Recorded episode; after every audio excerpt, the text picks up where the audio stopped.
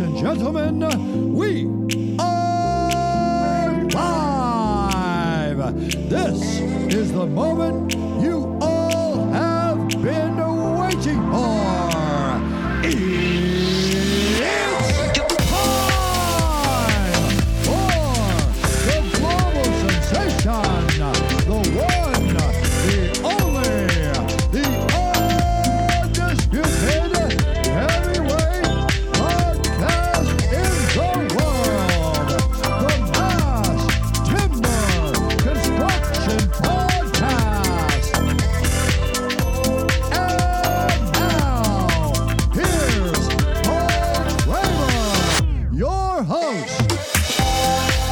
Good morning, good afternoon, or good evening, wherever you're around the world today. Welcome to the Mass Timber Construction Podcast. I'm Paul Kramer, your host, and it is an amazing event. It is week 39, and we have just hit 20,000 followers on our Mass Timber Construction Journal LinkedIn feed. So, thank you very much to everybody who reads, subscribes, likes, comments, and posts additional comments in shared posts from our feed on our LinkedIn page. It's very much appreciated. We really do think that our community is one of the strongest in the world, and we look forward to continuing to bring the news to you each week as we progress through the year over halfway through the year now, heading towards the end of the year. It's now September here in Australia, and spring has certainly sprung.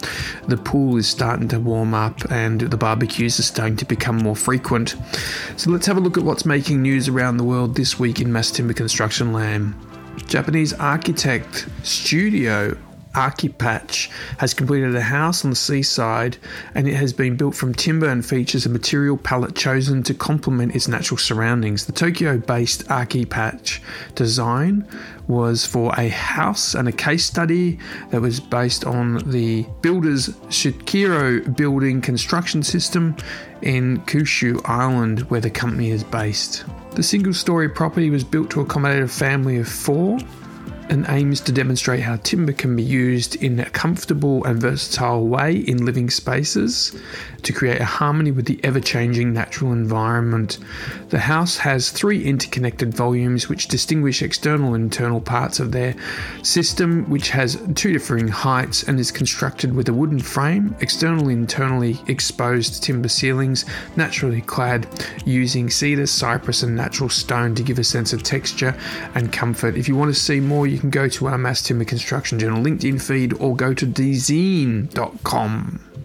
And Arup this week has released a celebration of its three floor mass timber expansion atop the 80M Street Southeast in Washington, D.C.'s Capitol Riverfront District. The 103,000 feet overbuild features the first commercial office space to be built in mass timber in Washington.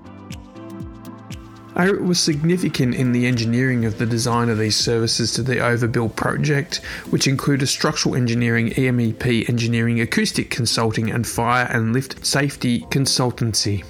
A new UBC civil engineering department has just released some models studying how timber and steel hybrid buildings would perform under the most difficult and dangerous conditions.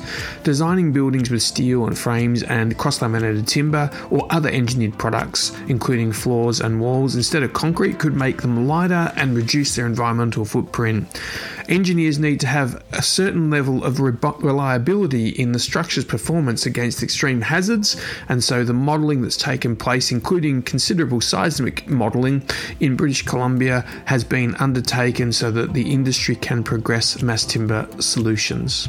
And to Sydney now, and SHOP has begun the work on the 39 story Australian Atlassian HQ project, which will eventually hold the title for the world's tallest hybrid tower, and it's due for completion in 2026. The project for local Sydney developers Dexus combines mass timber elements with a diagrid steel tube exoskeleton and staggered glass envelope to achieve a 50% reduction in carbon emissions throughout the total 112,000 square metre or 1.2 million square foot structure. It is envisaged to be the anchor of Sydney's new tech central district and will run completely on renewable energy sources, according to Built, the Australian company serving as one of the main two contractors in the $1.4 billion construction project.